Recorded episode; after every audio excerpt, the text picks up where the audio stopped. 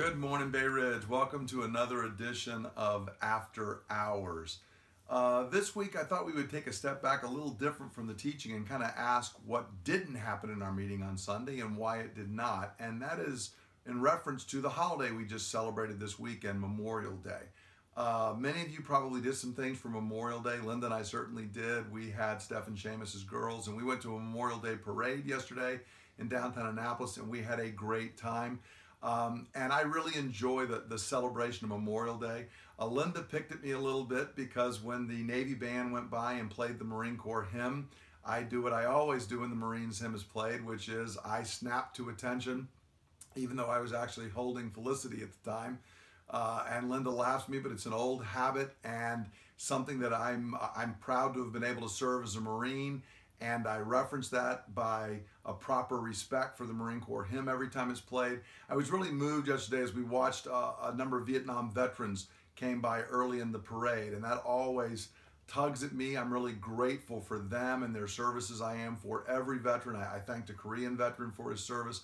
And it's, it's good and right for Christians to love our country, to express patriotism, to uh, involve ourselves in ways of remembering those who have sacrificed and served and paid that we might have freedom. It is a good thing for Christians to do that. And in particular, I think for American Christians, we have a country that has done a lot of things right, has served the cause of liberty and freedom in many, many ways. There are obviously many things we've done wrong as well, but uh, we're told to honor our father and mother, and the principle that goes beyond that is to remember those who've gone before and it's appropriate for us to do that. Uh, so then that brings up the question then why didn't we do a big patriotic celebration on Sunday? Or why don't we do that on July the 4th?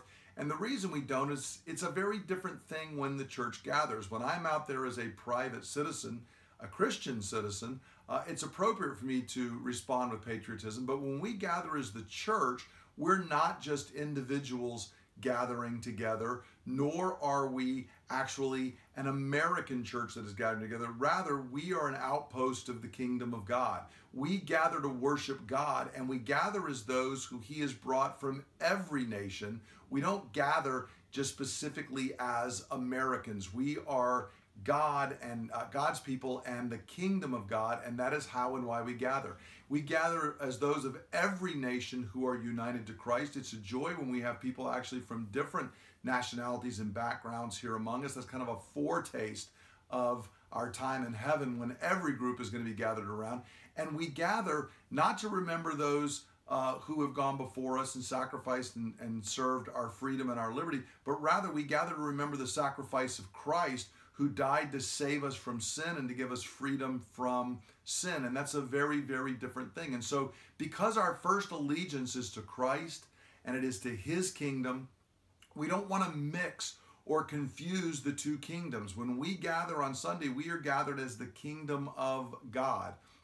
We're not here as the kingdom of man. We are not here to serve and think and, and work through as, as the, the kingdom of man and to honor the kingdom of man. We are here rather as God's kingdom. We can pray for our nation, we can be grateful for it, we can offer thanks to God for it, but we don't engage in patriotic celebrations. We don't turn this into an American service because it is in reality a service of the kingdom of God.